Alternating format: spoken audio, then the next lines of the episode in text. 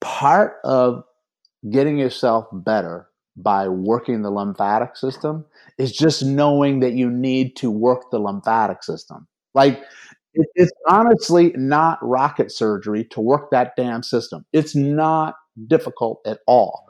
Like as long as I teach you the simple way to do it, you can do it. When this baby hits 88 miles per hour, you're gonna see some serious shit. That is the story of human progress. One inch at a time. I'm your host, Joe DiStefano, and you're listening to Stacked. In today's episode, I sit with Dr. Perry Nickelston of Stop Chasing Pain. Dr. Perry is the creator of a program called the Body Aquarium that has just repeatedly made its way into my world and caught my attention over the last couple of years. And it helps people connect and heal and help one of the most neglected systems in the body and a majorly important system to chronic pain, sports performance, and recovery your lymphatic system, what he calls your lymphatic mojo. Dr. Perry is a masterful teacher. And on today's show, he had me feeling like I was back in college again. Only the difference is I walked in the door, read the questions on the test out loud, and had the teacher feed me just the most down to earth, practical, and applicable answers ever. One of Dr. Perry's gifts is delivering an extremely complex concept in ways that are very easy to understand as he empowers his students and listeners with some of the simplest interventions imaginable that can make a world of difference in things like low back pain, chronic fatigue, and a host of other common medical problems that we mistake for having to have extremely complex or complicated causes or solutions. The truth is, the body is in a constant state of trying to heal itself. And it's doing more to protect us than we could ever imagine, which is one of the big takeaways from today's show. If you wake up puffy or dragging, those are actually the symptoms of the body's efforts to make you well.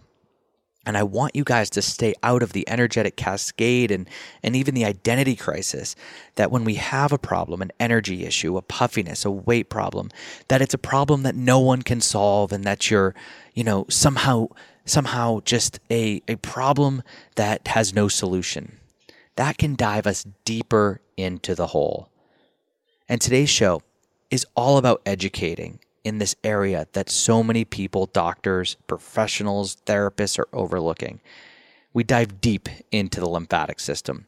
But as we chat, I want you to really focus on the energy and the mojo that Dr. Perry is ultimately sharing. This simple solution that can solve seemingly complex problems, and how important it is to set the table for health through consistency, movement, belief, and faith in the free medicine that I speak about so much on this show, and more of the free medicine that Dr. Perry shares with us today. Dr. Perry's teachings on the lymphatic system zero in on the body's primary detoxification system, and that's where our circulatory system meets our immune system. Just over the course of the show, I noticed a profound change in my own body in real time as I was following Dr. Perry's instructions and palpating some of the specific areas that hold the most of our lymphatic pressures and just get completely bogged down with toxins. Noticeably throughout the show, as I palpated these areas and followed his instructor, instructions, I felt creaks and cracks and pops in my own structure. Seemingly, pressure was being released from these areas. And as the show went on, and you might hear this on the audio, I felt compelled to stand up, move around, do a squat, move a little bit, which is magical when you hear just how important these things are to our detoxification and how dangerous sitting and sedentary behavior really can be. We chat about a frightening state of health where hydration, oxygen, and all the dietary supplements in the world can't even get into our cells which, who knows, maybe this show will save you tons of money, time, and energy and resource because we're going to open your system up to all the efforts that you're putting forth every single day that may not be getting through. Because the body needs the right environment to do what you want and what you hope that it's doing. We also talk about low back pain yet again. And I couldn't imagine a more timely show because most of you heard my podcast with Dr. Stuart McGill, who is the foremost expert on the planet in low back pain. I am so excited to bring you guys this show today because I strongly believe that if you have low back pain or know anybody who does, I would be shocked if they do not find some relief from the areas uh, that we focus on in these two episodes, the tips, the exercises that we talk about on these two shows. It's all here. And I think 90% of back pain will be improved by these two episodes. And you can find both at coachjoed.com slash stacked. And now, before we dive into today's show, I want to tell you about one more thing, and that is my absolute favorite way to detox the body quickly, safely, and effectively, because that's what this episode is ultimately all about. The problem with most detoxes is that they're, for one, uh, you know, juice fasts or whatever it is, they're actually not detoxifying anything. They're simply getting out of the way to enable the body to do its own detoxifying by giving the system a break from toxins or inflammatory food or foods we're allergic to, which can go a long way, but they're not actually detoxes. And the bigger issue with detoxes that actually do detoxify the tissues and the liver and the kidneys and everywhere else the lymphatic system is that we push toxins into circulation but that's only half the battle. Most of the time, detoxes do more recirculating of toxins than eliminating of them. That's why there's one product and one product only that I've used myself and for my coaching clients and for my family and for Amelia, and that's Quicksilver Scientific's Push Catch Liver Detox. Push Catch is a versatile two step cleansing protocol designed to safely and effectively detoxify the body without redistribution or reabsorption. Once in the body, powerful antioxidants buttress a liposomal blend of digestive bitters that push toxins out of the liver and into the gut. There, natural binders catch the toxins so they can be safely eliminated from the body. This is by far the most effective and scientifically validated detox product you're going to find anywhere, and I stand behind it 110%. It's something that I think everyone needs to do on a regular basis, whatever that means for you and whatever your case may need. To get your push catch liver detox, head on over to quicksilverscientific.com and use promo code CoachJoe2020, all one word, to save 10% on your detox. And if you have any questions, guys, because I do push this to all my coaching clients and a lot of the people that follow me on social media, you can head on over to Coach Jody I on Instagram and send me your questions through direct messaging. And finally, uh, as a reminder, any of you guys that may be curious about what products I'm currently using, you can head on over to coachjoed.com and click Joe Recommends from the homepage menu. This is a comprehensive list, including Pushcatch Liver Detox, that I'm always updating and revising to make it easy for people and my followers and my audience to find the products that I'm talking about and I'm currently using myself and for my own family. All right, guys, enough from me. Please enjoy today's show with Dr. Perry. And as always, feel free to share it around your social media channels or with anybody that could benefit from the show that may need to move their mojo, get their lymphatic system moving or operating for them, or that has low back pain or chronic fatigue. This is a show for them. So I appreciate you guys sharing it around. And I hope you enjoy the show, guys. Thank you so much for listening. As always, this is a great show. So buckle up and make way for Dr. Perry Nickelston.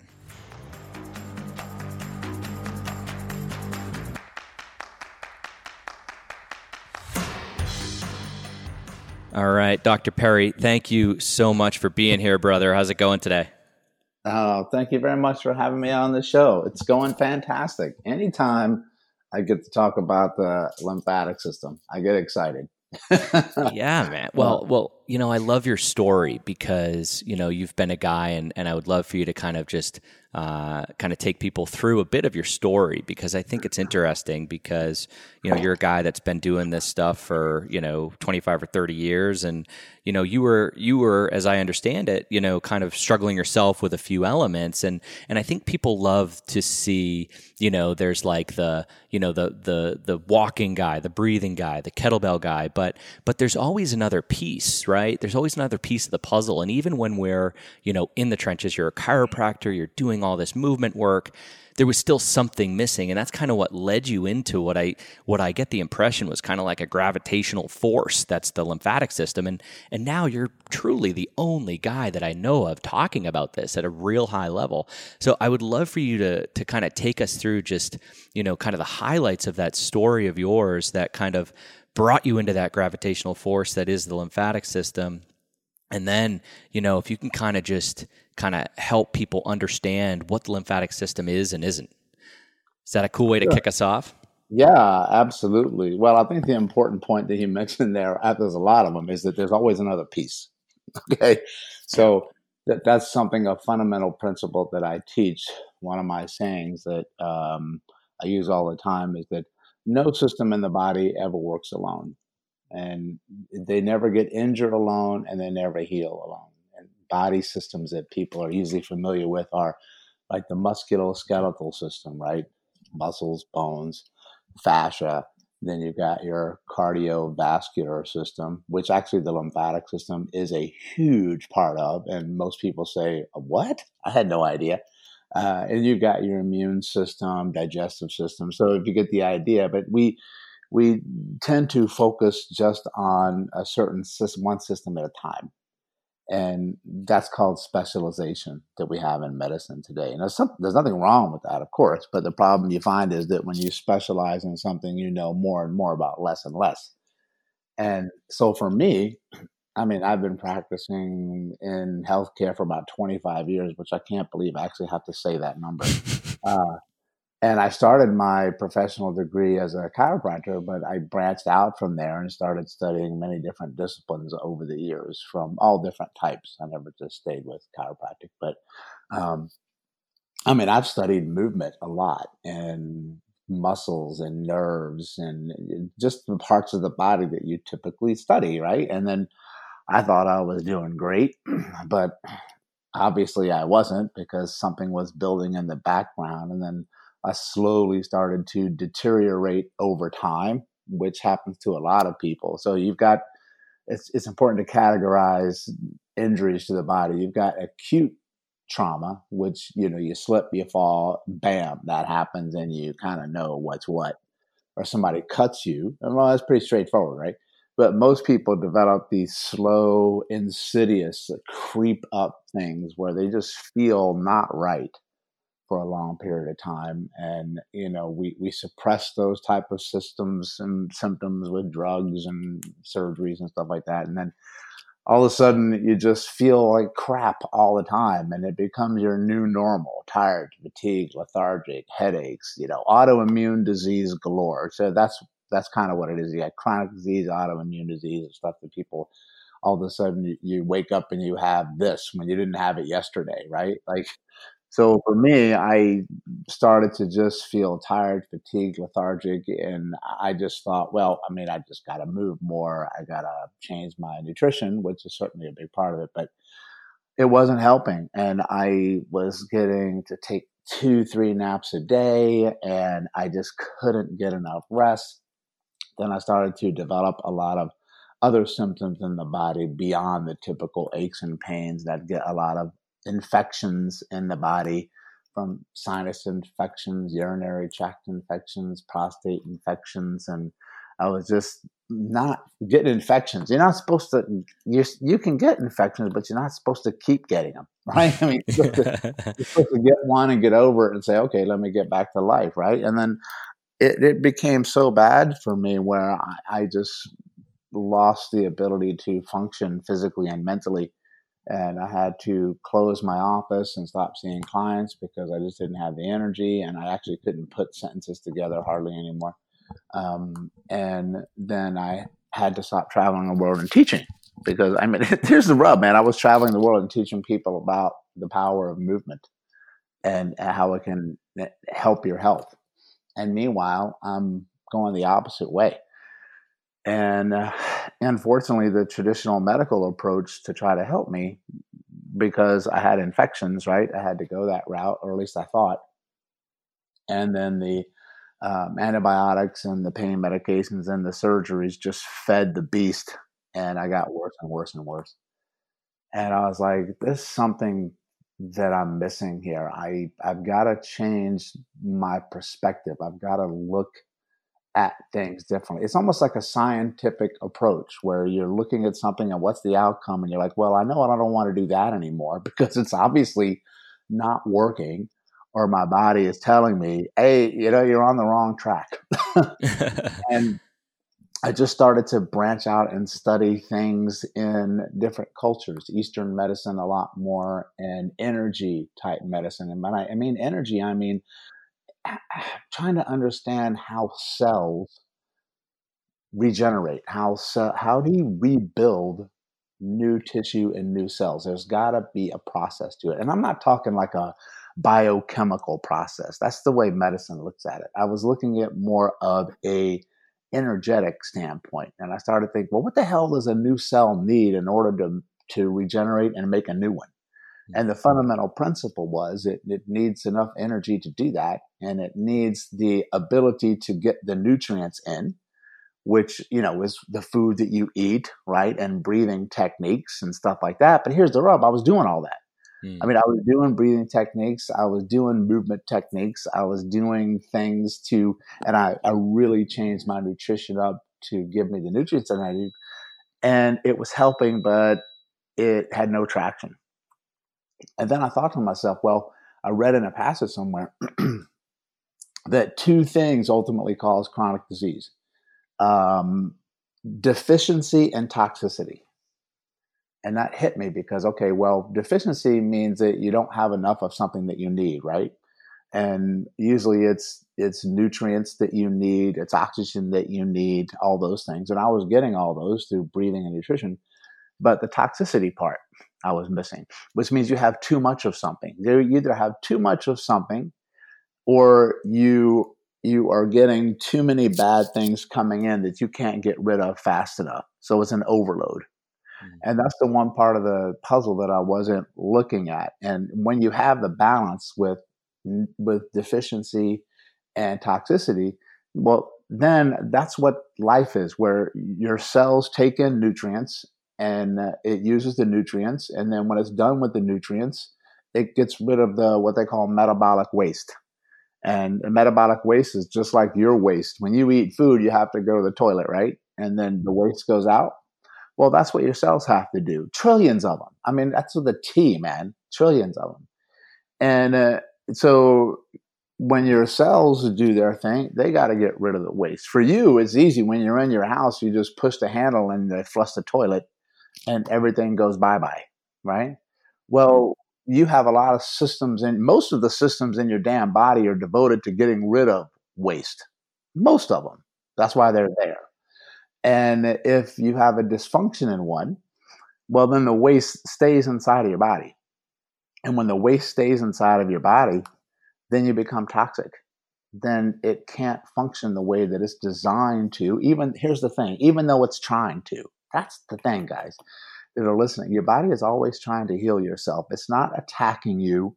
It's not turning on you. It's doing the best it can with the environment that it's in in the moment. So I thought to myself, uh, there's got to be some a better way, but I didn't know what it was. Honestly, I didn't. I didn't come across lymphatics yet, uh, and I'll get more into that in a moment. But I had a friend of mine that I went to college with, chiropractic college. I mean, you know, a couple of years ago, right? and I hadn't heard from him in a while, but I think he was seeing some of my story or just knew something was off. And he said, listen, I'm, I'm going to some course over in London that's all about energy of the body. And, you know, you might find it quite intriguing. And I said, sure, man, I'm, I'm lost. I mean, I could barely walk, but I just said, I'll go. And I went to the, um, course and then people were very surprised when they saw me because I'm the guy uh, talking about health online. Mm-hmm. I, I, looked awful and I just wasn't healthy. I was puffy. I was swollen. I had, you know, puffy cheeks. I had bags under my eyes. I just looked like I wasn't well. I had a lot of um, um, mucus type reactions, swelling type reactions, clearing my throat all the time, sniffing all the time, which I come to learn later is the body's protective response trying to coat toxins in the body with mucus and hence mm, why I was getting all the infections. Uh, the body trying to, to kill the toxins and the, to protect you. And the body swells you in order to protect you um, if you're toxic. And um, one of the guys uh, said, you know, the sniffing and stuff, dude, is like crazy. I didn't even know I was doing it.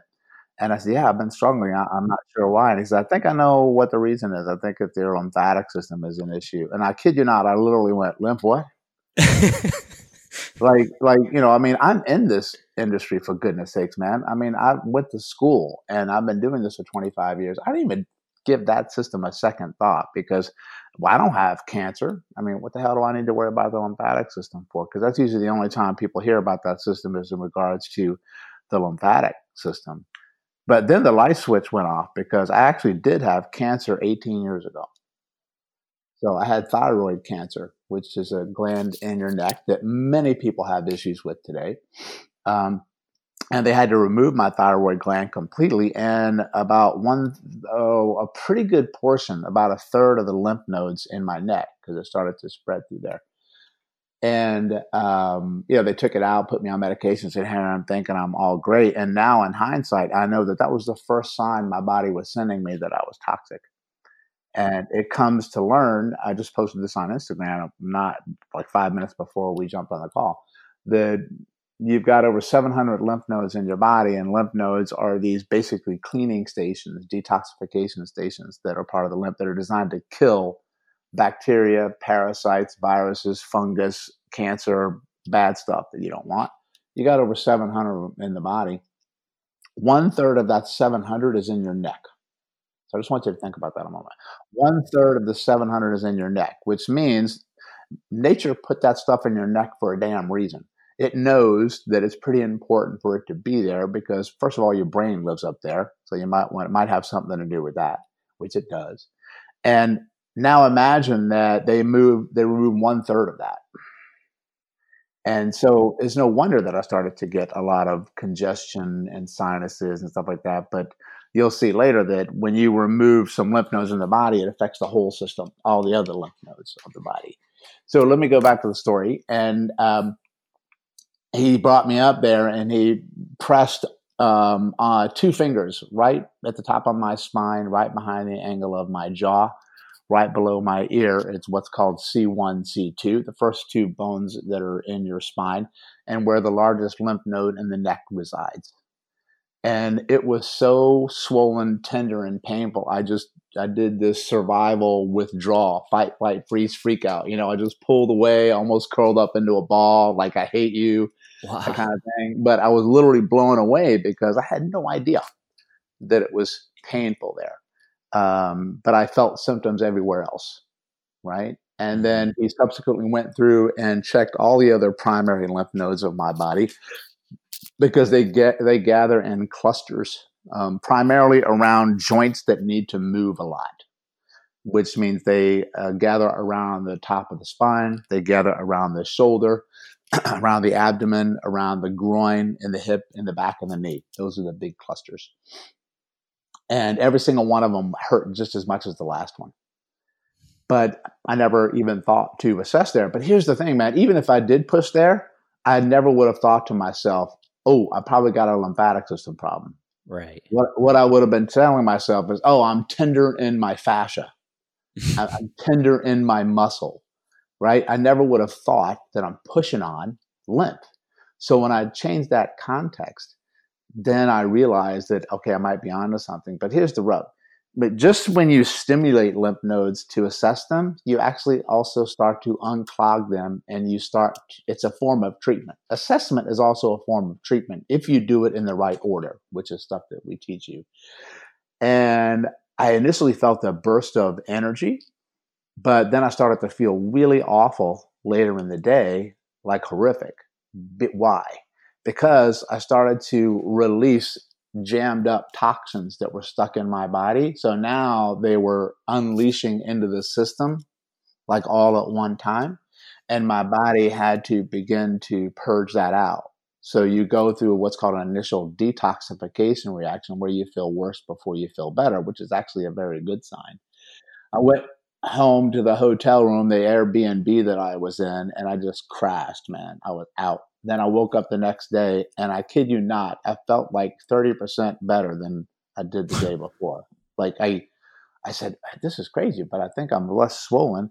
But I had a little bit more energy, I had a little bit more kick into my stuff, and that was the thing that was for me the most powerful because I mean I can deal with pain, man. I mean if I have to, but what scared the hell out of me was my brain going, which I couldn't. My brain wasn't working right, which means I, I lost the ability to think and articulate, and I was forgetting things, and I, was heading into a neurodegenerative disease called Alzheimer's, and it was terrifying.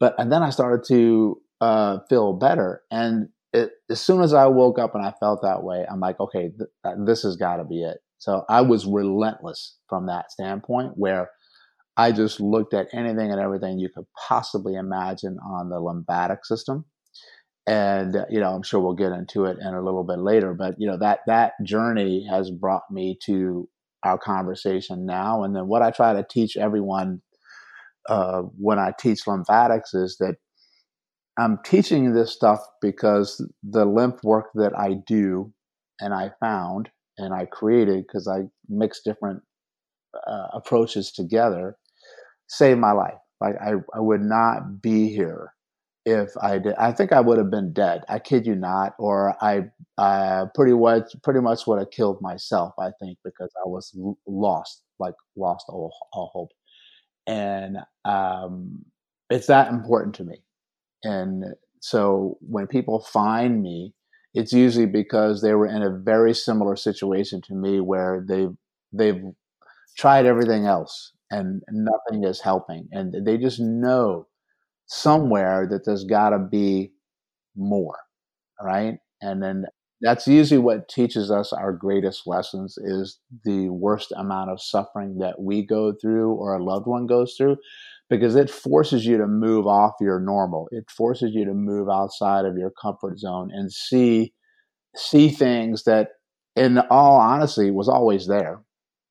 I just didn't see it and that that's why I'm call myself the lymph doc now because it's the primary system that I always assess first.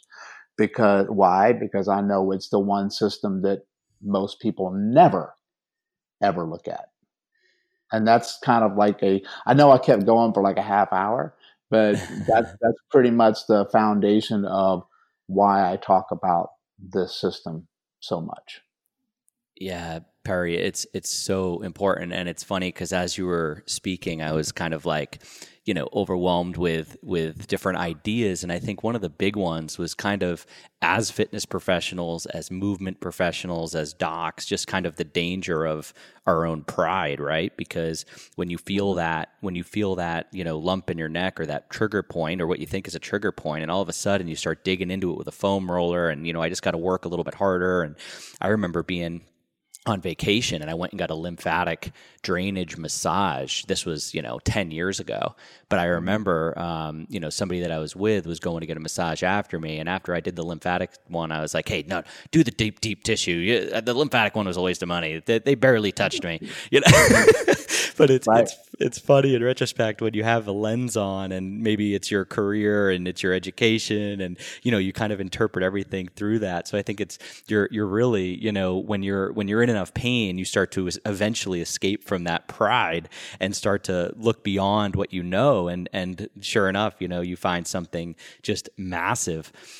Dr. Dr. Perry, can you take yeah. us through kind of how the circulatory system, the lymphatic system, and the liver kind of work in concert, right? Just like super high level, just so people can kind of understand how this system, how the toxins end up in these systems and and how they're supposed to be detoxified from the body. And when you were telling that story about recirculating toxins or, you know, putting them back into circulation, I started to wonder, so like are they, you know, is that is that now the liver's job to kind of sop up all that and we hope for the best or is it, you know, is it some other pathway or do you have to take a bunch of charcoal? Um, what do you can you kind of give us that high level kind of system? Sure. I mean, I could talk for three days on that, but uh, yeah, because I'm going to try to keep it. Ba- I, want people to understand the concept first. Yeah, very basic.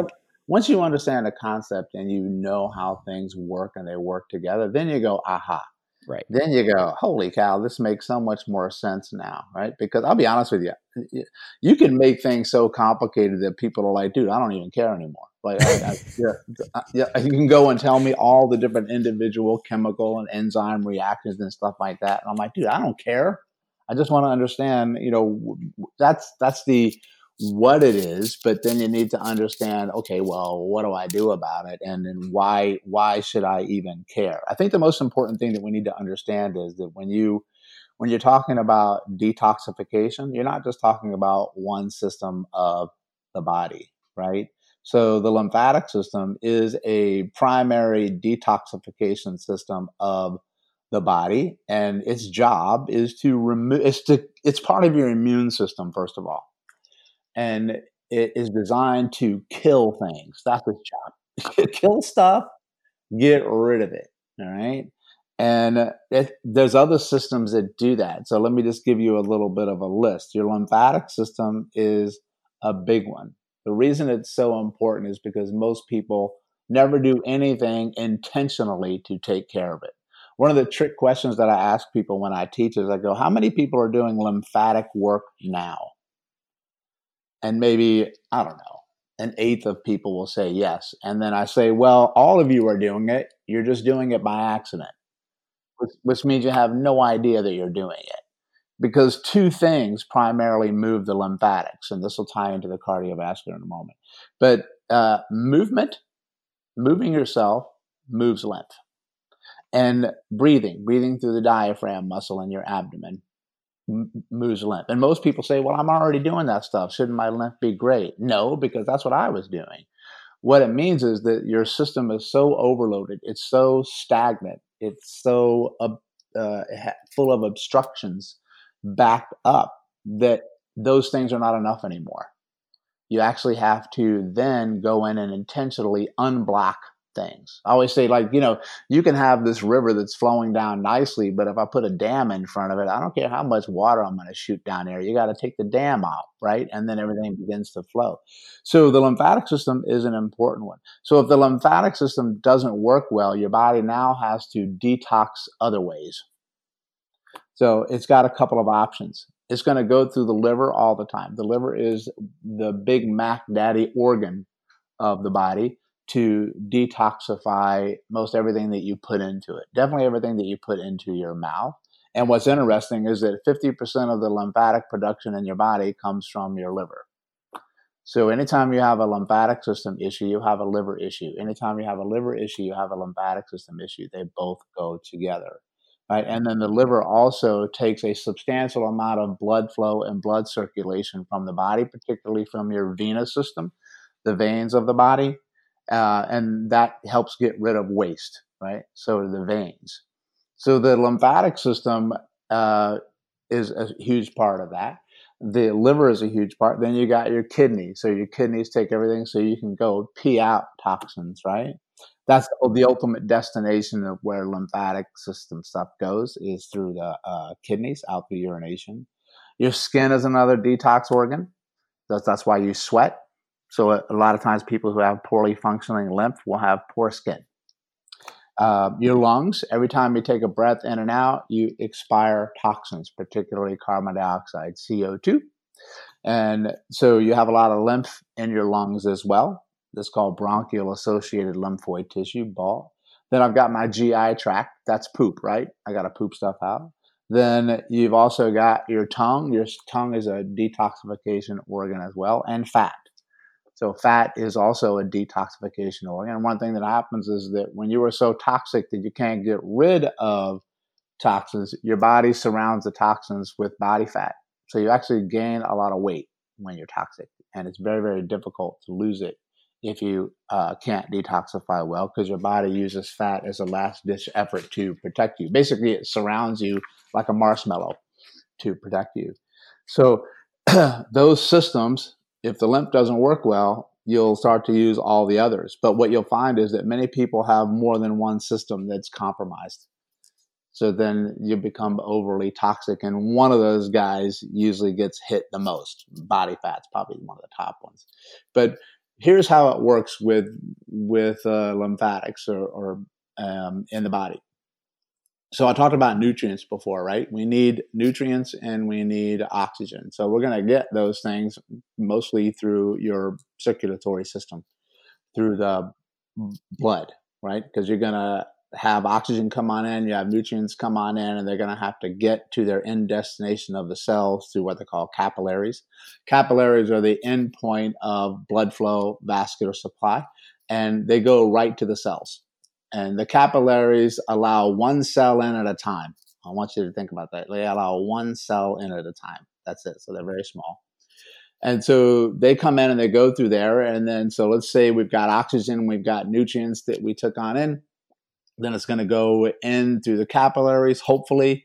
Then it goes into the cells. In order to go into the cells, it has to cross this fluid that the cells live in. So the cells live in what they call interstitial fluid, interstitial, all right? And that, that's a, I always tell people just think of like a fish tank and you've got all this water in there and you got all these different cells that are sitting in there and it's through a water medium that they live. So they cross that fluid environment, they go into the cell the cell uses the nutrients, the cells uses the oxygen, then it takes it and sends it back out into the same fluid. So waste goes in, I mean, nutrients go in through the fluid and waste goes out into the fluid that surrounds the cell.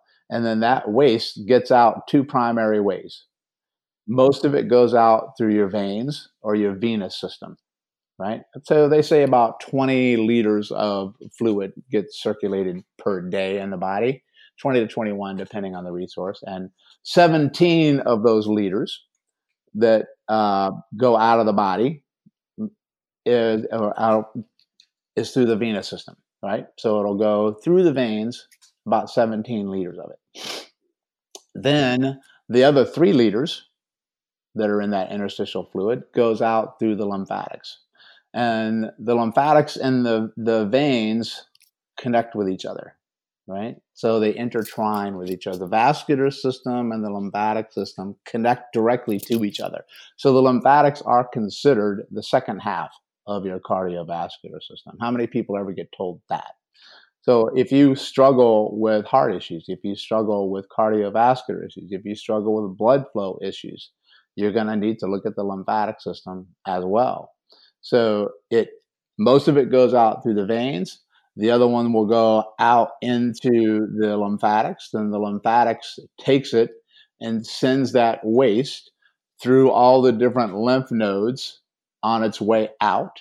Every lymph node kills more and more stuff. And then it goes into a lymph node. The immune system comes in and starts to kill stuff. Then it moves to the next lymph node and it kills even more. So basically, it's like this purification process. And then its ultimate destination is to take it back into the veins of the body, the venous system of the body. So it takes the remaining three miller, three uh, liters, ends up in the venous system anyway. so it goes up to the base of the neck, and then from there, it takes everything back to the heart again. So it goes back to the heart again, and then once it's been cleared out, now it comes out as what they call plasma, blood plasma. Then the heart recirculates it out again right? And then so the liver comes into play and the kidneys come into play because that's where all of these once these things get purged from the lymph nodes that's the final destination that these guys need to go through to get out ultimately through kidneys and um, through urination so what I want people to understand is is that when I talk about the lymphatic system, it's important, right? But the lymphatic system is only going to work as well as all the other systems that work with it. So if you've got, let's say, uh, an overburdened liver, which means your liver is trying to deal with so many toxins it just can't keep up you're you're slamming pain medications and pills and alcohol and you have a crappy diet because every single thing you put in your mouth has to travel through the liver. And it detoxifies it through these detox pathways phase 1 phase 2 detox. If that gets stuck or that gets backed up then you build up pressure right? So think about like if if you get stagnant you build up pressure. And then when you build up pressure you're not able to accept as much fluid. going into it. So then the liver is supposed to take a huge amount of your nutrient input, your your venous flow input, and your lymph to go out. So if that gets stagnant, then you're going to have a backflow of all that stuff in the body, and it's going to stay there anyway. So when people have really significant issues with lymph, you're you're going to have to go deeper and take a look at the organs of the body because a very cool um, thing to know is that you've got over 700 lymph nodes in your body, depending on the resource that you read. And I said that one third of that number is from the neck up. Well, the other big places for it are your skin is a huge place. That's why just lightly rubbing your skin can make a huge difference on lymph flow. And the other one is your gut, your intestines as well. So then again, it comes down to okay, well, what do you eat? How well can you digest? How well can you move food through the gut as well? And so once you understand, here's the thing, man. I'm going to tell you, it's it's getting so I care less and less about every minutia of how one particular system works. I honestly don't care because here's what I know is that when you mix that other system with another system, all of it completely changes. Like I could tell you every single possible thing you could ever want to know about the lymphatics down to every enzyme reaction. Just because you understand that doesn't mean that the system is going to work the way it's supposed to. Because if I stick that in your system, in your body, which it already is, and then now it has to work with a compromised liver, everything that you just told me is off the table. Mm-hmm. It, it honestly, it's irrelevant because you're going to be beholden to your weakest and your most vulnerable system in your body because that's going to dictate how well the other ones function. Does that make sense? Yeah. So yeah. When, when you have an ecosystem, when you have an interaction of the body, the body is a complex system, not a complicated system. We need to understand the, the difference in that's called complex systems theory. That we like to overcomplicate the hell out of the human body and it's really not that complicated. We just make it that way. It's complex. Complex systems have interactions with each other, interrelated parts. It only becomes complicated when you try to break it down to the minutia. So when you begin to think like an engineer as opposed to a what I call a clinician, a, a healthcare professional, right, or a clinician, yes, you need to understand your facts and your figures and your profession, but then you need to step back and think like an engineer because engineers know how things work together. They know that this part is going to be beholden to this part. And it's it's a classic analogy, man. I mean, you could get in the car, and if I have one small little piston ring that's got a broken seal, my whole damn car won't work. Like just for one silly, stupid thing. But that's the thing that is what you need to go after. So you'll very often find it's something that's really important, but really small, or we don't think is that important, that can make such a huge difference in in the body. So I'm going to be honest with you. Part of getting yourself better by working the lymphatic system is just knowing that you need to work the lymphatic system. You follow? Like, uh, yeah. it's honestly not rocket surgery to work that damn system. It's not difficult at all. Like, as long as I teach you the simple way to do it, you can do it. Right. And there's always something that can be really, really difficult and somebody who's really, really sick. Well, then you need to go to somebody who probably knows it inside and out. But for the majority of people, just doing some basics and fundamentals makes such a huge difference for people because when I teach, I build this system up, man, it's so amazing and so spectacular. And I teach it to you. And then I warn people, I say, here's some things you're going to tell me when I teach you this system. So the first reaction is you're going to say, that's it? That, that's all I got to do? Are you kidding me? Like I just have to rub and slap these places? That, that, it can't be that simple. And then I tell people, why the hell not? Like the the solution doesn't have to be complicated to work. And then people do it and then they say, "Oh my God, this feels so much better." And then the next thing that they say is they they say, "Why the hell didn't somebody teach me this stuff before?" And then my answer is, "That's a really good question. Like, why didn't they teach you this stuff before?" Because once you start to do it, then you're like, oh, "This this I feel such a difference. It makes so makes me feel so much better in relationship to everything else that I was already doing. So lymphatic work is not designed to replace other therapies and replace other approaches or um, it, it's designed to amplify it's designed to um, what I be call a force multiplier. Force, force multiplier is something they use in the military where if you introduce this one thing into any mission, everything in the mission gets better. Everything. So that's what a lymphatic is. If you introduce that into what you're already doing, usually you'll find that everything else that you were doing seems to work a little bit better. Right? right. So does that make sense? Absolutely, and I and I think a lot of people are fortunate to be doing it on accident. You know, maybe they're doing some tai chi, or you know, and I, and we want to get into the how to do it piece, but I think it's just you know when you're when you're telling us all this, Perry, I'm just continue to be blown away by the body you know starting with yeah. how how incredible the that that stage by stage that sort of assembly line detox you explained works and and just the idea of keeping toxins out of the brain by putting all those lymphs right inside the neck uh, I mean I'm just you know I think one of the most important pieces for people exercising and people that want to work on this system or any system of the body is to just have faith in the body and allow the body to do its thing. And you know the thought of the two things that were just coming back into my mind every time you were you were going into these areas were the effect of hydration status mm-hmm. on the lymph and then the other piece is the effect of the emotions that are running through the heart and through the mind because i think these two things have to just have such a huge impact on the efficiency and function of of the lymphatic system is my guess yeah so let's think about that for a moment right so we know that the body is mostly water right but then you've got different components of the body that are a higher percentage of water. So your lymphatic system is 90% water. Your blood is 90% water.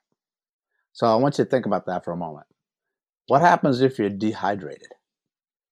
So those two systems are automatically more vulnerable. And when you know this, a fundamental principle that I teach every single thing that your body does in relationship to try to get rid of toxins is going to go through the blood and the lymph. I mean, that's that's the central, that's the bullseye right there, right? And your body will do anything and everything possible to keep blood and blood, especially, as stable as possible.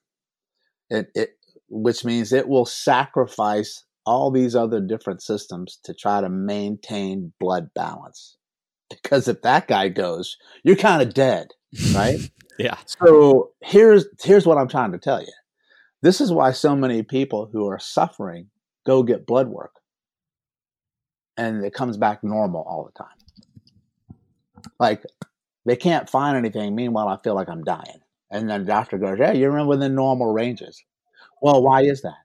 because your body is on the surface. It looks like everything is okay to the blood, but it's sacrificing everything else in order to make it look that way.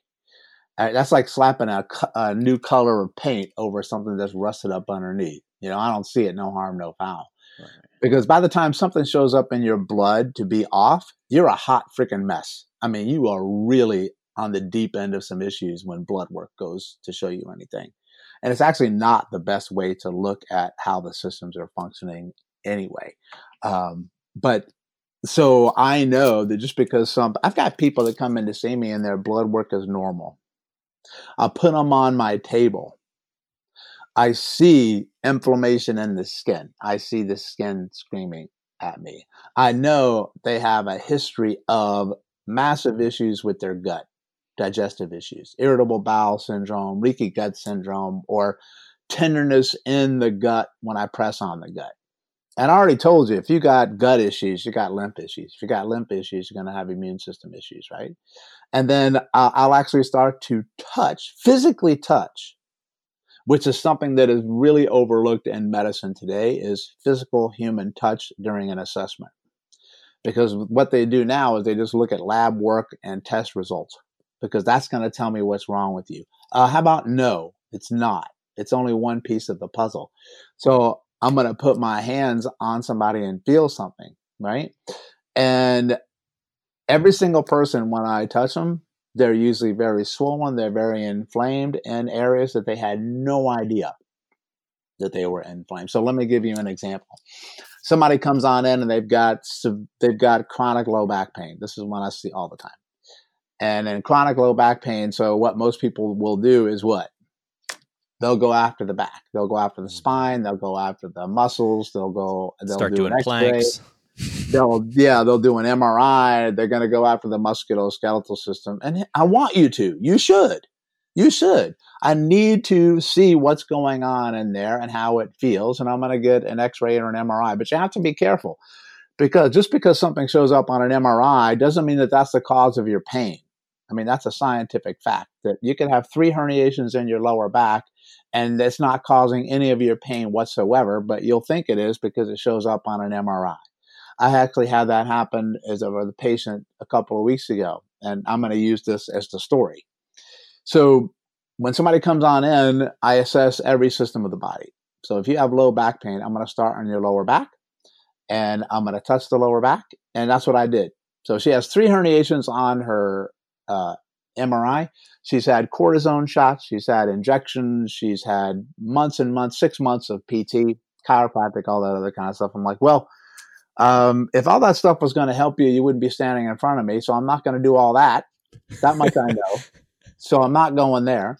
And I put her down on the table and I started to press my fingers into the lower back, right where the herniations are. So I press really hard because when I press on your spine, it shouldn't hurt you at all and I'm pushing right around the herniations and at least about a half an inch to an inch deep. And she's cool as a cucumber on my table, like nothing. And I'm like, "Do you feel it? Does this hurt you?" She goes, "No, I'm good." I'm like, "Okay, well then I know one thing right there that it ain't the herniation that's causing the issues because she'd be popping off my table if it was." And then I said to her, "I said, did anybody ever check the front of your body?" She goes, "Nope." And I'm going, okay, well, turn on over because guess where we're going? So as soon as I turn her on her back, um, and then uh, I got her comfortable. One of the things that I teach people when I work with them is to not even care about what you're touching. I want you to look at the response from your client of what you're touching. So I want you to look at their face and I want you to look at their body language and forget what you're pushing on. Because when you push on something, what, what system are you pushing on? Yes is the answer all of them. So I laid her on her back, and all I did was place my hand on her abdomen, and you could visibly see in her eyes and in her face that she was really getting uncomfortable, right? Because of there's something in that region that the body knows is not right subconsciously. So I started to press very lightly into around the belly button, into around the abdomen, and she winced in pain and she did this withdrawal response. And then I started to go down near the crease of the groin at the hip. And the, why I go there? Because that's a huge place where lymphatic sits. It's also, remember, most of the lymphatic sits where? In your gut, right? In your mm-hmm. abdomen. And I pressed on both sides there. And she also winced in pain she was completely surprised that it hurt. She didn't know that it hurt because she felt the pain in her lower back. She didn't feel it in the front. So all I did was start to work in those regions for her. And uh, I spent the entire session releasing the lymph and the congestion in the front. Why would that matter? Because all the nerves in your back and down your she had sciatic down the leg they actually come from the abdomen they come from the front not the back and all the blood flow to the back comes from the front all the blood flow down your leg comes from the front right? So I, I worked in those regions, and I could only do a little bit because it was too painful for her. And then she stood up, and then she actually started to cry because she said, "This is the first time I've been able to actually move without it hurting." And she sat down on a chair, which she hasn't been able to do in months. And that is what I'm trying to help people understand is the connection between um, what stop chasing pain means is that we treat where it hurts, but we look for the ultimate reason that it's hurting for so long. And then Ida Rolf, who created the Rolfing technique, see where you think it is, it ain't. So for mm-hmm. me and for her, her issue was in the front. She had massive congestion in the lymph around her abdomen, massive congestion in the groin, which restricted blood flow to the nerves that go to her back. So she was feeling back pain because of congestion in the front. And then from there, I subsequently checked all the other primary lymph node regions of the body to make sure no other places congested. And she had them in every single one, right? And then she just sent me a text. It's been three weeks later. All I did was I saw her twice and I gave her the assignment of what I want her to do on her own and she sent me a message saying, "I'm back. Thank you, being able to uh, teach my kids uh, soccer and field hockey um, because she's a teacher, and then they were able to go back to school where they are for the first time in a year." And that's what I'm trying to get across with the power of these different uh, systems. So, what you should take away from this, people that are listening, is one of the first places that I tell people to always assess for tenderness or congestion or any issues with lymphatics is um, around the abdomen, particularly around the navel and the belly button, because that's where the intestines sit, the small intestines sit, where most of your lymphatics gather. And it's also one of the places that toxins get stagnated the most. Hey guys, sorry to interrupt. I hope you're enjoying today's show with Dr. Perry. With all the talk about liver detoxes and clearing the body of toxins, the question that may be rolling through your head, one of them might be how bad is alcohol really? And the truth is, it's extremely bad. In a modern world, as is often the case with wine, alcohol, food, it's not the alcohol per se that's so bad, but it's the toxins that manufacturers package with it to increase the quantity, the taste, the color, whatever variable is outside the actual product to make it more consumable that gets us in the most trouble. Which is why I absolutely love dry farm wines. This is a low alcohol, sugar free, keto friendly, contaminant and additive free, truly natural wine that offers an enjoyable way to get the health benefits of an evening drink without the toxins and hangovers that normally come with alcohol consumption. Dry farm wines are delivered to your door every month, and you can always put a delivery on pause if you haven't drank all your wine from last month, which is actually what happens to me a lot, or you can cancel it altogether if you're not happy for any reason. However, I'm sure you will be, especially since they're giving my listeners their first bottle of the world's highest quality natural wine for one cent. Just one penny, guys. All you have to do is head on over to dryfarmwines.com slash runga. That's dryfarmwines.com slash R-U-N-G-A and sign up for your first delivery for real, honest wine, and you're going to get one bottle for a penny. All right, guys, now back to the show with Dr. Perry Nickelston.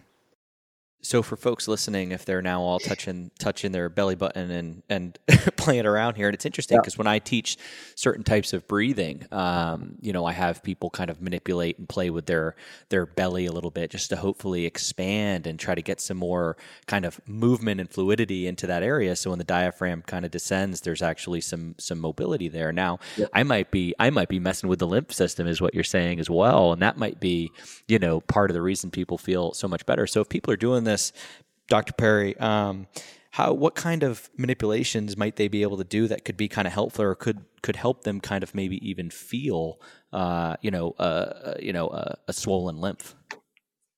Yeah, that's a great question. And to, to answer your point there, yes, you are. So when you're most people when they rub around the abdomen, you know, doing that, they're concerned about releasing the the muscle and the tension and the fast tissue, the, the, the fascia and maybe even the diaphragm. And like you're doing all that stuff too, but you're really affecting the lymphatics as well. So to me, the most important real estate on the human body that nobody looks at, I mean, to me, it's probably next to your brain, and I might even tell you it's ahead of your brain. Is the most important area that nobody looks at is the space from the bottom of your sternum to below your navel. That's the most important real estate in your whole body. Uh, and I've subsequently added to that the sternum itself.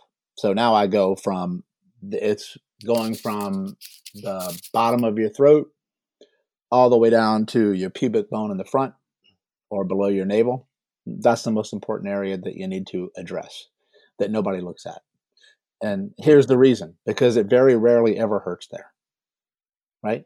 Like, I, I can't tell you the last time, Doc, I got to come see you. My sternum is killing me. No, they, they, don't tell me that, right? Or they don't say my belly is killing me, unless you got like irritable bowel syndrome. I mean, if you have irritable bowel syndrome, I already know your lymphatic system's a mess. But so, but you feel pain everywhere else. My mid back always hurts, and then everybody's crunched your mid back all the time. And I'm like, anybody ever stuck their fingers in the middle of your sternum? Nope. Guess where I'm going? I'll stick my fingers there, and it's the worst pain they ever felt in their life. And they're not supposed to hurt. That's the point. And the same thing with the abdomen. So it's really simple, man. Like people say, how should I rub it? Yes, that's my answer. like, like should I? And they say, how long should I do it? Yes. Like we get so caught up in protocols. Like, tell me how many times a day I should do it, how long I should do it, how fast I should do it. I want you to do all that stuff. I need you to do different things. And if it hurts, make it lighter so it doesn't hurt. I don't want to put you in pain when you're trying to heal because pain uh, shuts down the learning process of the brain. So you just stick your fingers in there and you start rubbing in circles and spirals and clockwise, counterclockwise, up, down, left, right, like a star pattern. I mean, you just make stuff up. I don't care. Do a unicorn, draw a unicorn on your belly. It's like whatever you want to do. I just need you to know that you should look there so when you do this, I tell people it's best to start right below your sternum, right at the top of the abdominal region, because lymphatics always go from bottom up. So they're taking stuff from your feet all the way to the base of your neck. So you want to clear top down. That's the biggest thing I tell people. You always want to clear top down. So you'll start at the bottom of the sternum. You'll press in. So I want you to look at your space between your sternum and your navel, and you draw a line between the two. Okay. That's straight down the middle of what people would call their rectus abdominis, right? And then that's the thing that's got that line that's broken in there that you definitely see on people like Brad Pitt, who's got a six pack, right? Um, and then you so right down the middle if i go deeper there i'm going deeper what runs right there is what's called the lymphatic trunk. That's the big um, pipeline of lymph fluid flowing up from the low back and the pelvis and the organs and and the liver. So that goes straight in the middle and that's taking all the lymph from your lower body to your neck and then if I go to if if I'm staring down at my belly and I look to the left of that line. So straight in the middle is the lymphatic trunk. If I move to the left, I don't know, about half an inch to an inch. It's different on everybody. Or if people are listening from outside the US, it's about maybe 1.5 to 3 to 3 centimeters. If I go to the left, right there is your abdominal aorta. The aorta is the primary pipeline of blood flow everywhere in your freaking body. Right? Then so that's huge and it sits right next to that lymphatic trunk. So now if I look to the right side of my body, that's the vena cava. That's the largest vein in the body that's going to take all that waste going up, right, inferior vena cava, up back in towards the heart and up with the uh, taking the waste out. So all three of those run together, right? So when you rub in that region and I press in there, you're also going to hit your organs, of course, because you've got your intestines there, you've got your stomach there, you've got your liver there, you've got your pancreas there, you got all those sorts of things. And then all those organs have lymph as well. But that region in there should not be painful at all. You should not feel discomfort, burning, tingling, pain. Like you know, some people feel like I'm stabbing them with a hot poker in there. You're not supposed to feel that. If you just work that region there and then you go down to the navel and you work around the navel, you don't stick your fingers inside of the navel. You go around the rim and around it. So you start around the rim and you work out about two inches and you rub there. And then those are the areas where you'll start to clear the lymphatics and the toxins. And here's the beautiful thing at the same time, you're going to release the tension in the fascia. You're going to release the tension in the muscles.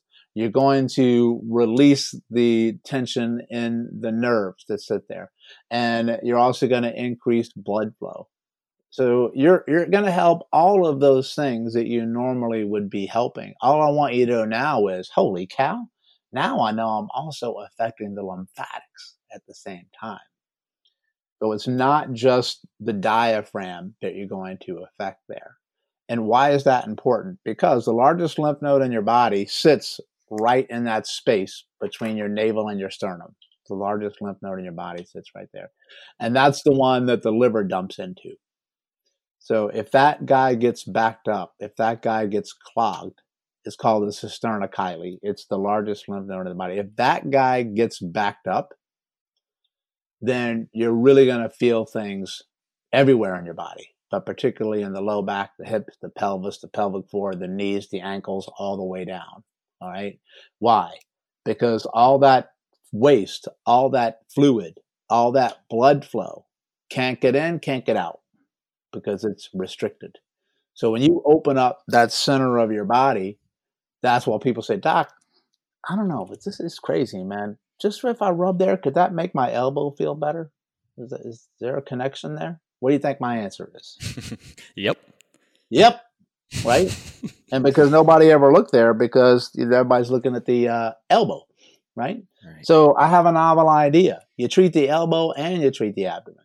You do both right? Because I'm not saying that the abdomen is always causing the elbow. That's what an assessment is for. So if I have you down on my table and I press into your abdomen and I press into all these areas and you're just relaxing on my table and you don't have any reaction where it's showing me that you don't want me there, well then check the box. I'm good to go, right? It's like it's like flying on an airplane. I got to do my checklist and make sure he's good, he's good, he's good, he's good, and I want all goods.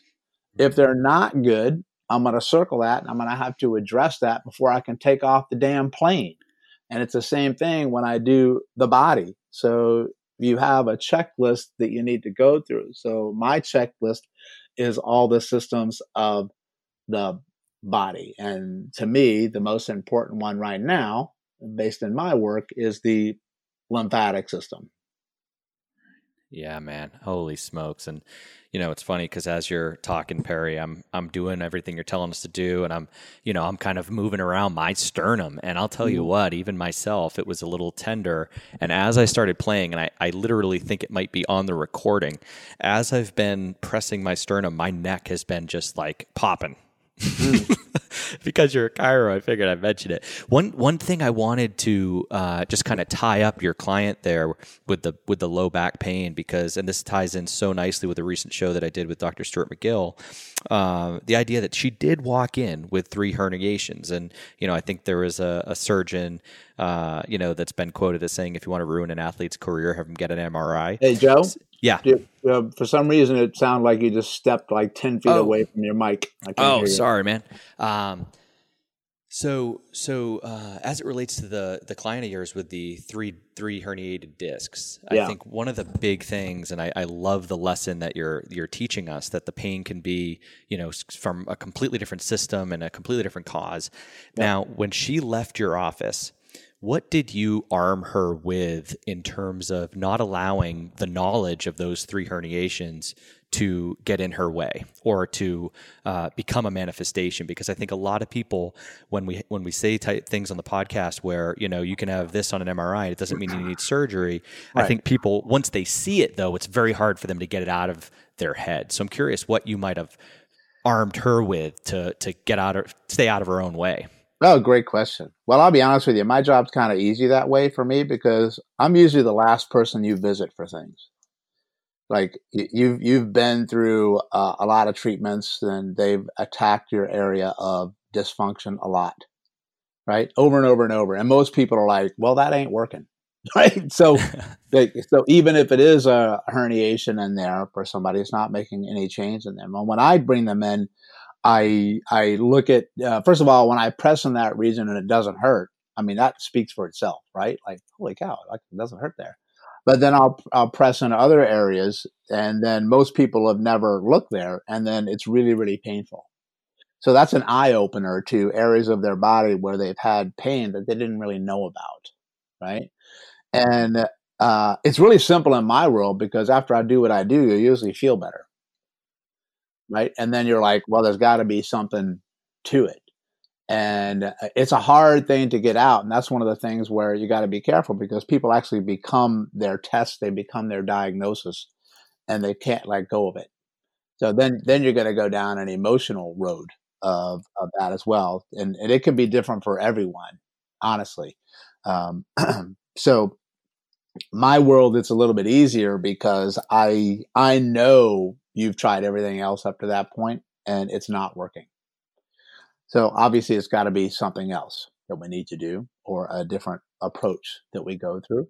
And but I also warn people as well, especially for her, and I say, listen, if you're going to feel pretty good for a little while, but I'm gonna I'm just going to tell you like later tonight, you're going to feel like I ran over you with a truck.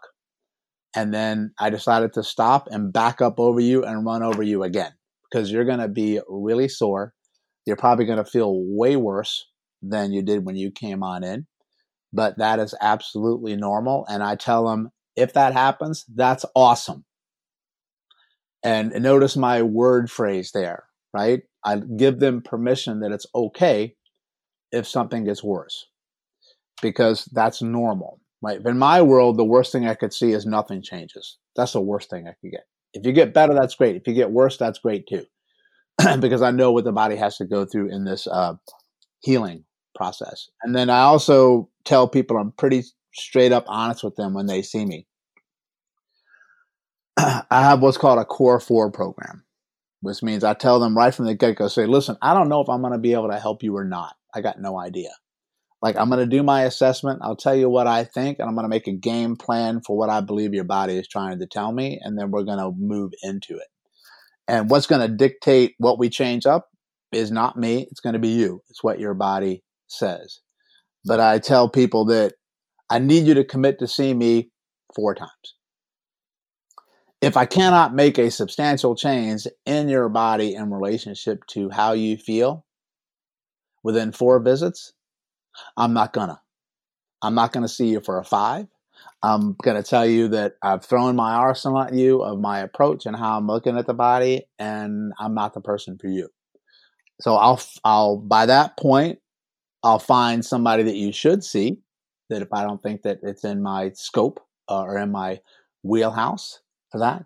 And most people have this air of they just relax because there there's a goal, there's an end point for that. It's not this uh, three times a week for four weeks, two times a week for four weeks, one time a week for four weeks, and then I'm going to reassess you. Uh, how about no?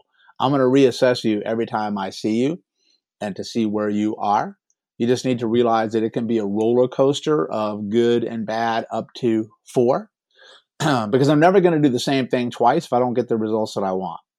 And so by three, I know based on my system approach of of looking at the body and what I found in relationship to what I what I am expecting when these systems work together, that right there in and of itself is a huge relief to someone because I'm also honest with people and I say, listen, sometimes the body is just broken.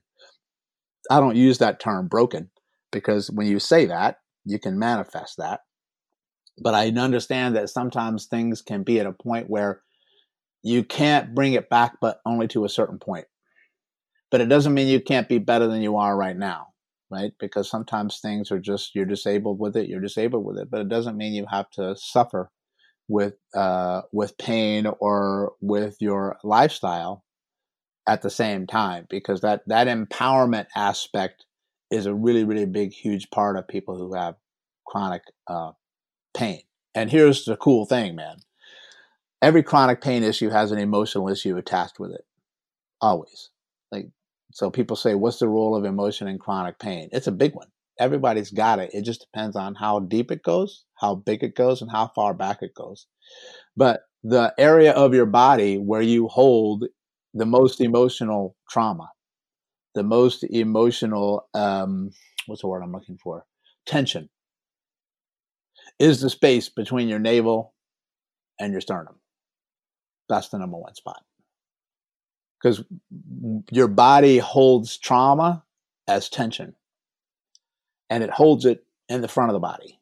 It holds it in the front of the body. It doesn't hold it in the back. It's, it's, the way I look at it, okay, it's gonna it's gonna hold it in the front, right? So that's why when when you're under stress, when you're under trauma, when you want to cry, when you want to escape the world, you curl up into a fetal position and you bring your knees to your chest and you hug, and everything tenses in the front because the body innately knows you got to protect the front. You got to protect the front. You got to protect the front. And when you curl in the front, what do you leave open and vulnerable and that's not curled? The back. the back. So the back is where you feel all your symptoms because the body knows this is how I look at it. The body knows that, listen, I can take the pain on the back. No, it, life sucks. I can take it on the back, mm. but I just can't take it in the front. So I need you to protect the front. So in my world, you get all the symptoms in the back, but the vulnerability is in the front. So I always treat the back, but I always treat the front. Does that make sense? I love that, man. I love that, and I'm. Uh, I was just thinking of the the Kyle Cease, uh, the idea of the empowerment and the woman leaving, and if your back pain gets worse, then that means we're doing a great job, and you know it's on its it's on its journey to heal. And I just think of the Kyle Cease. He adds, and I love that after these things. So she would she would leave and say, you know, my back pain's actually worse, and I love that. So changing that that emotional narrative as it relates in the relationship to the pain is something that's probably one of the big tickets out of that pain and um, and I absolutely love the front to back piece. And I, I would love to start to dive into Dr. Perry how people can start. You know, we've touched on a few things how people can start moving, uh, you know, some of the ways that we haven't discussed or, you know, interventions like, you know, are vibe plates good? Is, mm-hmm. you know, I do this morning shakeout that I just think is probably um, fantastic. But I would love for you to kind of give our listeners a couple of things they can start doing to really focus on the lymph that we maybe haven't haven't talked about. And then I would also love your perspective when you mentioned that the the lymph is kind of top down or, or it's bottom up and we we address it top down we do a lot of mobility work uh, on the feet. We use our uh, mobility balls and we roll the arch of the feet. And, mm-hmm. and I've had a lot of docs, you know, and smart people like you tell me like you're doing a lot more than just the, you know, releasing the fascia and you know creating some movement in the ankle, and that's going to make the hip move better. And can you talk to me? Is there any is there any lymph in the in the feet, and would rolling a ball under the bottom side of the foot actually help move some of that energy in the lymph system? Yeah, Okay, let me address that one first, then you'll have to remind me of the first question. Um, so, yes, the lymph is everywhere, right? So, you have a ton of lymph in your feet, definitely on the bottom of the feet. And that's why a lot of people get swelling where? In the feet, the ankles, and the calves when the venous system doesn't work well or the lymphatic system doesn't work well. All that fluid pools down below because of gravity, right? So, you have to move that fluid up and it's done through the venous system and done through the lymphatic system right? And that's not from the heart. That comes from a pump of movement right? So movement moves lymph so every time you walk you use your calf muscle and you use your soleus muscle. That's the muscle that comes to your achilles tendon. And that's like a passive pump slash active pump um, that pushes that fluid dynamically back up towards the heart. So, um, and and also when you move, right, that moves the lymphatics. That's why walking is one of the best things that you can do for your lymphatic system. But you got to remember that the when you roll a, a, ball on the bottom of the foot, that's awesome, right? Because you're going to help influence the fascia through sensory input. You're probably not changing the fascial structure itself when you do that because current research says you need 2,000 pounds of pressure to deform fascia. you ain't getting that from a ball the bottom of your foot. So it's probably more sensory input into it because it's mechano uh, reception in the uh, fascia and you're stimulating the nerves on the bottom of your foot. And we know that the foot is represented highly on the surface of the brain in relationship to sensory input to itself. So you can decrease pain a lot in the whole body when you roll up underneath the bottom of the foot. And you're getting a lot of blood flow, right? And lymphatic flow. So you're getting it all. Uh, everything, you're, you're affecting all those systems when you roll on the bottom of the foot. but let's say that I'm increasing, and I roll there, I'm increasing what? Blood flow? and I'm increasing the release of lymphatics. So I know that the lymphatics in the foot, the ultimate endpoint of that is the heart.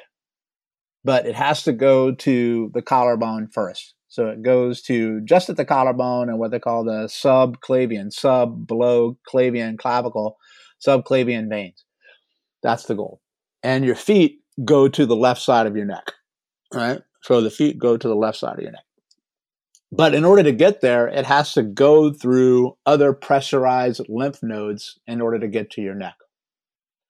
So I told you that you've got clusters of lymph nodes, right? And these are areas where you have more than one node that gather together. And anytime you have clusters of something, that means it's important. And the clusters, when I mentioned before where they gather, are the the first place that your lymph has to clear from the bottom of your foot is the lymph nodes behind your knee. So nature is pretty smart. She put all these clusters in areas that move a lot, M O V E. And we know that movement moves lymph. Okay. So anytime you walk, you move your knee a lot. When you sit on your rear end all day, you're not. Um, so here's the question What happens if you have some stagnation or a slight obstruction in the lymph nodes behind your knee? Where do you think the fluid's going to end up going if it can't go past the knee? Back down to the foot and the calf, right? So it's trying to get out, but it's going to hit the back of the knee, and then some will get through, but some won't. So you'll get backflow. It's called pressurized backflow. Then after it clears the knee, the next big cluster it needs to hit is the groin. So if you're stagnated in the groin, then uh, it's going to backflow down to the leg or down to the foot. Then from the groin, it's got to go into what's called the lumbar lymph nodes. It's got to go into the lymph that sits deep, holy cow, right in your abdomen, right? And it's got to go into that cisterna chyli that's set halfway between your belly button and the bottom of your sternum. What if it's blocked there? Where's it going to backflow to? To your groin, your hip, your pelvis, your pelvic floor, your back, your knee, wherever. You're going to get symptoms anywhere you want down there. Then from there, it's got to go up that trunk all along, up and behind the sternum. Then it's got to make its way to the left side of the neck. So what I'm trying to tell people is that if you have an obstruction in any one of those areas, whatever you do to the bottom of the foot doesn't mean it's going to go where it needs to go. Right? So you have to understand a premise called hydrodynamics. Hydrodynamics is the the flow of fluid in physics. And the, the fundamental tenet in physics of hydrodynamics is, is that high pressure flows to low pressure high pressure flows to low pressure. So, an easy way for you to understand that is to visualize a water dam. So, you have a dam and you've got all the water on one side, which is a lot of high pressure. The wall is holding back the pressure. On the other side of the wall, you've got no water, you've got low pressure. So, I want you to think of that lymph node as a dam. So what happens if I open up that dam, all that water wants to go where? Straight to the low pressure side. It just naturally does it. I mean, that's the physics of fluid flow. And how far I open up the dam determines how much what? How much water goes through and how much back pressure I have on the other side. So in my world, my central tenet is this, right? Lymphatic work always comes first because I need to open up the channels that all this manual work and movement you're going to do can unleash the flow to where it needs to go. So in osteopathic medicine, which is something I've studied a lot of because osteopathic medicine talked about lymphatics, you know, more than 100 years ago, that uh, the um, drainage precedes supply. That's their term. Drainage precedes supply, which means you got to drain the toxins, you got to drain the obstructions before you can supply an area with the nutrients that it needs. So let's take this case in point where in my world, I know that rolling the bottom of the, ball on the bottom of the foot is going to be helpful for you. But I also know what it's going to unleash for you. That fluid flow, right? Blood flow and lymph flow, both. So in my world, I'm going to clear the major channels that get obstructed before I roll the bottom of the foot, which means I'm going to stimulate all those regions I just told you before I do the ball of the foot. Because now I know I'm going to get a better result from that because now I've cleared the way for all that metabolic, because that's what you're doing. When you roll the bottom of your foot, guess what you're getting rid of? metabolic waste because you have an area that needs new cells. In order to make new cells, you got to get rid of old cells so you can regenerate, right? You can make new ones. So you're always getting rid of stuff. And especially if you have pain on the bottom, if you have pain on the bottom of the foot, I already know you got damaged cells. So in order to heal, you need to make new ones, not just regenerate old ones. So in order to make new cells, what do you need? In order to make new cells, you need nutrients, oxygen, nutrients, oxygen, right? Charge. And, yeah, Light. and you have to get rid of what first? Waste. You got to get rid of waste. If you don't get rid of waste, you cannot receive the oxygen and the nutrients. I'm going to say that again. Just because I put nutrients into the system, just because I put oxygen into the system, doesn't mean it's getting into the cells that need it right? You have to clear the toxins first to allow the ability for that to get in. Because I have a lot of people that eat really good and they do their breathing to get oxygen in, but that doesn't mean that it's going into the cells at all. It's like water. Just because you drink water doesn't mean you're getting hydrated at all. Most people, they're not absorbing water at all. It's bouncing right off the cells and it's going outside the body because you can't absorb the water, right? And then here's the thing that happens with the with the body is that I want you to think of like an old chemistry kind of experiment, right? When when you want to dilute, like if you have a really thick substance, right? Let's say I have really thick substance in uh, a jar. What's one way I can dilute the substance? Which way I can make it less thick? Add water. Add water, right? add water so that'll dilute it. Well, that's exactly what your body does. If you have a lot of stagnation, you have a lot of metabolic waste, a lot of toxins, a lot of excess protein in the, in between the cells, because the lymphatic system is supposed to get rid of the protein between the cells. But if the lymphatic system doesn't work well, you're going to have a high protein concentration in your body, or you'll have a, a pH level that changes in your body. But I'm going to thicken up that fluid that's got the waste around the cells. So your brain says to itself, well, holy cow, man, this kind of sucks. This is not good. What's the one thing that I can do? Oh, I have an idea. I'm going to take whatever water they drink and I'm not going to let the cells absorb it. I'm going to keep it outside the cell so it can dilute all the waste that's sitting around the cells so it can try to make it less toxic. And that's where you become puffy and bloated and swollen. So you're drinking water and you're swollen, but you're still dehydrated. Does that make sense? Mind blowing. So all you got to do is you just got to think like your body thinks, and you know that your body doesn't want to be toxic, it doesn't want to have pain, it doesn't want to be sick, it doesn't want to die. That's the main thing. And then think of the strategy that it would do. So instead of thinking that puffiness and swelling and bloating is a dysfunction, I want you to think that holy cow, I'm I'm pretty damn functional, man. I'm like really over functional. I'm like overcompensating here. You see how you flip the switch? And as opposed to blaming your body that if something's broken and you're swollen because of it, I'm going to say that's a really smart strategy mm. by your body. How about we figure out why you're swollen? And you ever wonder why you get puffy and swollen when you have an allergic reaction? Right? Because yeah. an allergy is an immune system response. It's an immune system response, and it's going to make you puffy and swollen to protect you. And hence, what system helps get rid of inflammation, puffiness, swelling, and edema? You should be saying lymphatic system. Look back. Do you see, Dr. Perry, do you see, have you ever looked at, do you see people walk in your door uh, with a low kind of circulating oxygen SpO2? And I would imagine you probably see a bump when they leave.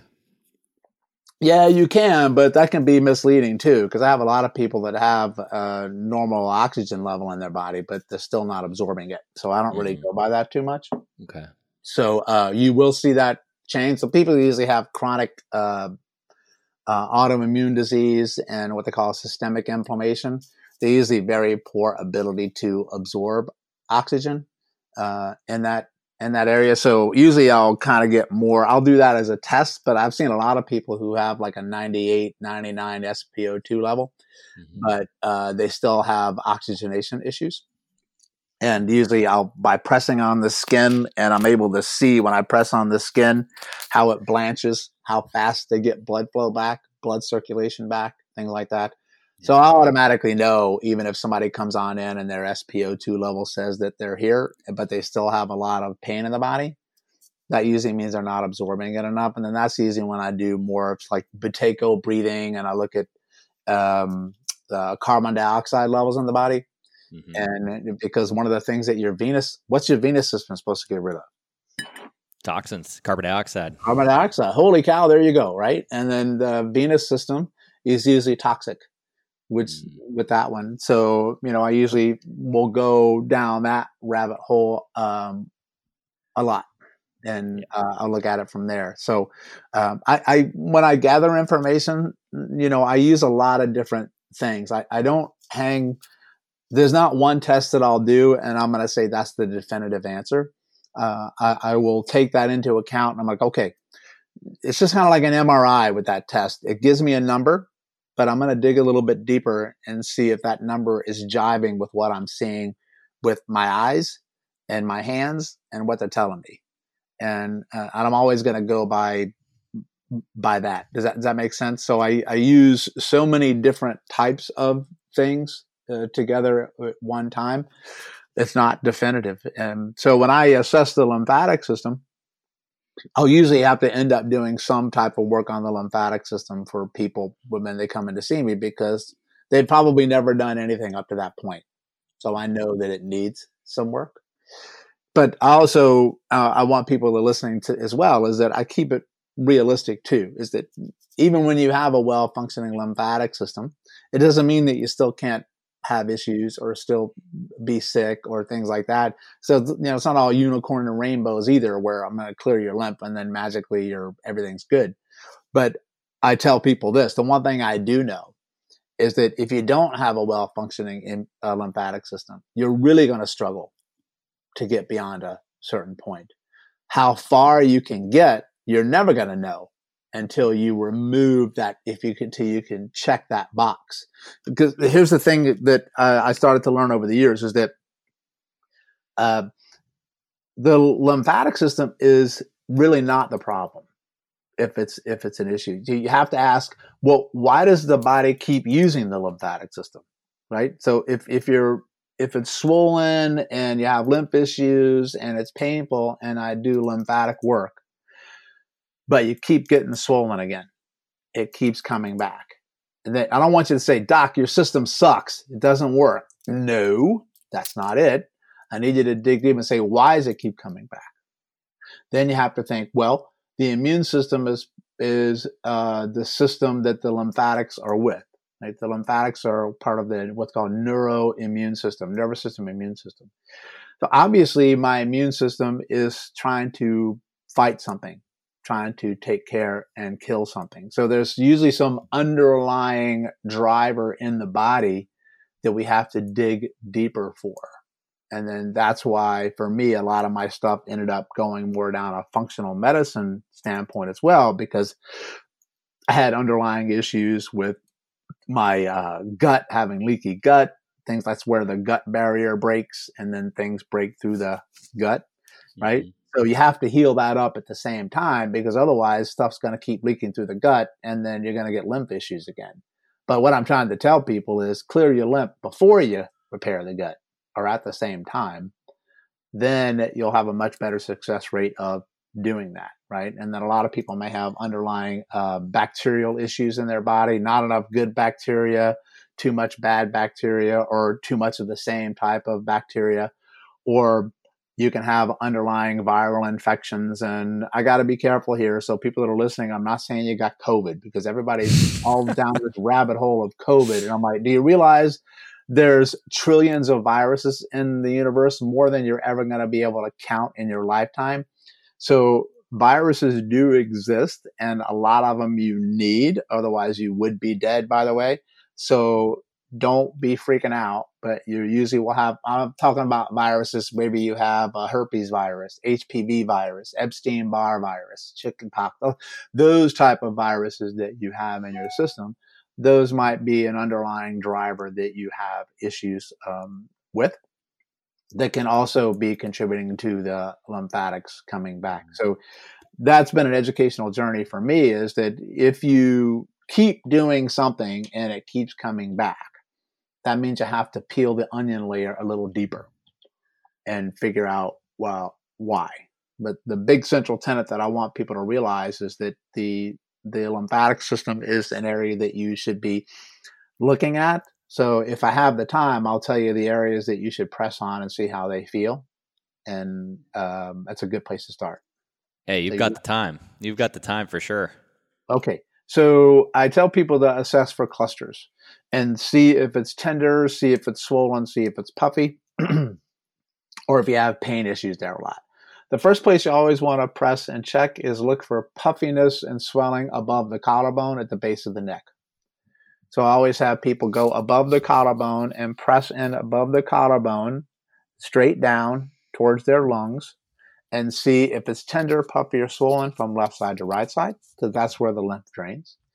And then the next place you go is you press right where the shoulder joint is, right where your shoulder attaches to your pec they call that your pectoral slash axillary nodes. So you press all along where the shoulder joins the pec, and then you come and you go right around the armpit a little bit, right? Right at the base of the armpit. If you raise your, like you're putting deodorant on, so you feel around there. That's the place that women check a lot for the breast tissue, right? and then you already learned that I want you to do the abdomen around the belly button and up, particularly around the belly button. Then I want you to feel around the crease of your groin, left side and right side, more above the crease than below the, excuse me, more below the crease than above the crease. So it's more below the crease.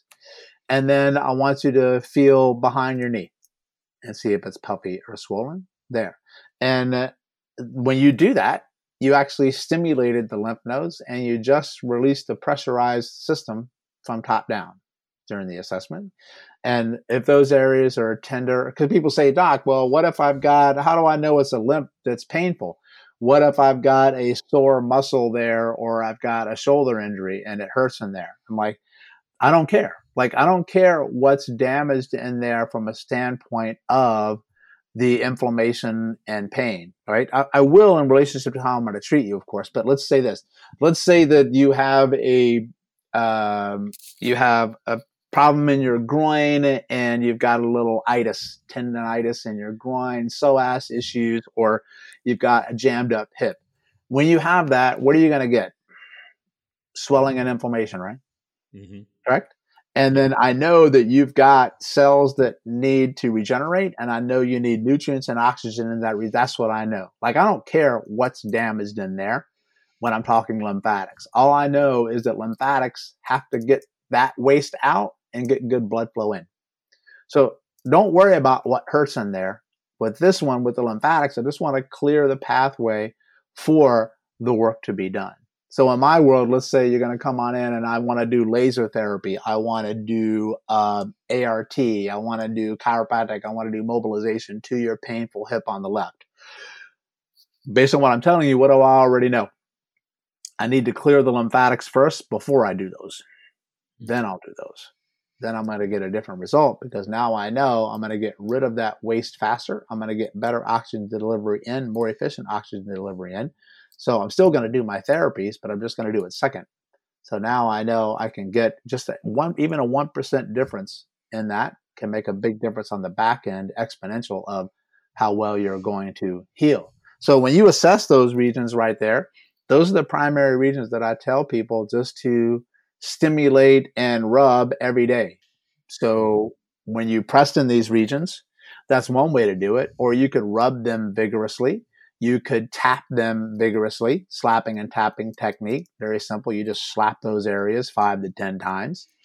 Or you can brush them with a brushing technique or whatever. Then after you do that, then I tell people very simple. All you want, all I want you to do is going back to a previous question that you asked, people ask about vibration plates and trampolines and stuff like that. Do they work with lymph? Yes, they absolutely do. Um, but now you know you don't do that first, you do it 2nd mm-hmm. right? So let's say I want a trampoline. So I'm not going to just jump on the trampoline. What I'm going to do is I'm going to go to those places that I told you collarbone, shoulder, abdomen, groin, knee. I'm going to stimulate there first, then I'm going to trampoline. And then you're going to say, what if I don't have a trampoline? I'm like, here, nature's pretty cool. She gave you one already. It's called your calves.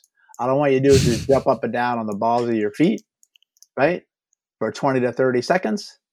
And then there's your trampoline. And then you can make a huge difference in your body just from that simple, super duper approach um, of the order that you do it in and the uh, daily effect of it. That's simple. See how simple that is? Super simple man. I love the the free medicine and and that's why i'd asked about the vibe plates because for a while i had access to a vibe plate and then all of a sudden i didn't. And i just started doing i do about a 100 and a 100 every morning. I just jump up and down like i'm jumping rope without a jump rope. Right. and um, i swear it works man. Yeah it absolutely. It does. Yeah i mean it uh it's just jumping up and down, moving fluids, you know, with gravity, things like that. And, uh, you know, it's fantastic. Easy way to do it. And uh, so simple, right? So simple, free medicine. Love it. And I, I'll tell you, just from rubbing all these spots right now, I didn't have any real sensitive areas, but I feel better. I feel like I, I feel some tension released. I feel just generally a little boost just from doing this on the show with you. So, Thank you so much, Dr. Perry. It's been a, an amazing hour and a half, super educational for me. I got a couple pages of notes here, and uh, I can't thank you enough for the time. Oh, you're welcome, man. I can't believe an hour and a half went by so fast. Hopefully, uh, people that are listening got a few things that they can take away from here. If maybe just changing your perspective of how everything works together, but definitely just the miracle of what I call mojo, the magic of uh, the human body and what it's capable of. 100%. I'm I'm super grateful for the work that you've done over the years and you're always, you know, your stop chasing pain Instagram is always putting out just every time I meander over there, it is just awesome, awesome information. So I'd highly recommend listeners go check you out there. And and Dr. Perry, before we kind of hang up, can you tell people about your programs and where to find you and and anything else you'd like to share and, and tie a bow on the show with? Sure, thank you very much. Well, it's it's if you're interested in the lymphatic work, um, easiest way is to start with our self help video. It's a streaming video that you can watch for a lifetime via Vimeo and you know you can have it for life and that one you can get by going to my website stopchasingpain.com and uh, on the home page there's a lot of different videos listed that you can purchase and watch but it's called a Body Aquarium Lymphatic Mojo. You can also find that if you just want to keyword search that into Vimeo. And that'll walk you through about two hours long of the stuff that you want to do. That's the basics and the fundamentals that everybody needs to learn. And then if you are on stopchasingpain.com, that'll take you to all of our advanced courses. So because of the pandemic and stuff, I had to stop traveling to teach my intensive courses on lymph, but I do webcasts every single month uh, for two days on the lymphatics where you'll be a lymph ninja by the time you're done with, with me showing you stuff of, of how to do it. So it's for everyone. People say, can I do this video or come to your course if I'm just a regular person? I'm like, yeah, I mean, humans, all humans can learn how to do the lymphatic work to themselves and you can do it to someone else as long as you feel comfortable doing that and it's under your scope. If you can't treat patients, you can actually take care of your loved ones in, in your life to do that one. And then you can see all of our other social media stuff and our membership sites. And con- we do, I do online consultations. So people that want to talk to me from a distance or work with me or come to see me at my office here in New Jersey. I'm seeing clients again because they lifted the lockdown here in New Jersey. But yeah, there's there's something for everyone in there where you can come in and just tiptoe in and learn and get whatever kind of information that you want. And it's not hard to find. Just type in stop chasing pain and I'll show up just a little bit somewhere. yeah. You sure will. And, and you've got just an unbelievable amount of information on your site. We'll link to it in the show notes over at coachjoed.com slash podcast. And Dr. Perry, thank you so much. This has been just a, an awesome show. We'll have to do this again sometime. Yeah, thank you, my friend. I really appreciate it. I had a great time. And thank you, everyone who uh, was listening. Hey guys, I hope you enjoyed today's show. For the show notes for today's episode, head on over to coachjoed.com and click podcast from the menu. If you'd like to leave a review, which I would absolutely appreciate on iTunes or Stitcher, wherever you found this show, please do so. These mean the world to me. They help me understand what my audience is gaining from these shows that I'm pouring my heart into, and ultimately helps us to reach more people because these platforms like shows that get reviews. So it helps us out so much. If you're digging the shows, this would be so great if you could just leave a review. Also, I still give away $150 every two weeks to kettlebellkings.com to somebody that reviews my show. So if you leave a review, just screenshot it and email it to hey at coachjoed.com and my team will enter you to win this $150 gift card so that you can outfit your home with a couple of kettlebells on me. Also, when you're in the show notes, you'll find links to any products that we discussed. For full transparency, some of these links do contain affiliate links. This helps me to fund these episodes, pay my staff, and ensure that I'm taking care of the people that take care of us. So I absolutely appreciate you clicking links and using codes. It helps keep this train on the tracks. All right, guys, until next week, thank you as always for listening. I really appreciate you guys subscribing and listening to this show every week. I really put a lot into them, so thank you so much and you'll hear from me again next week. Take care.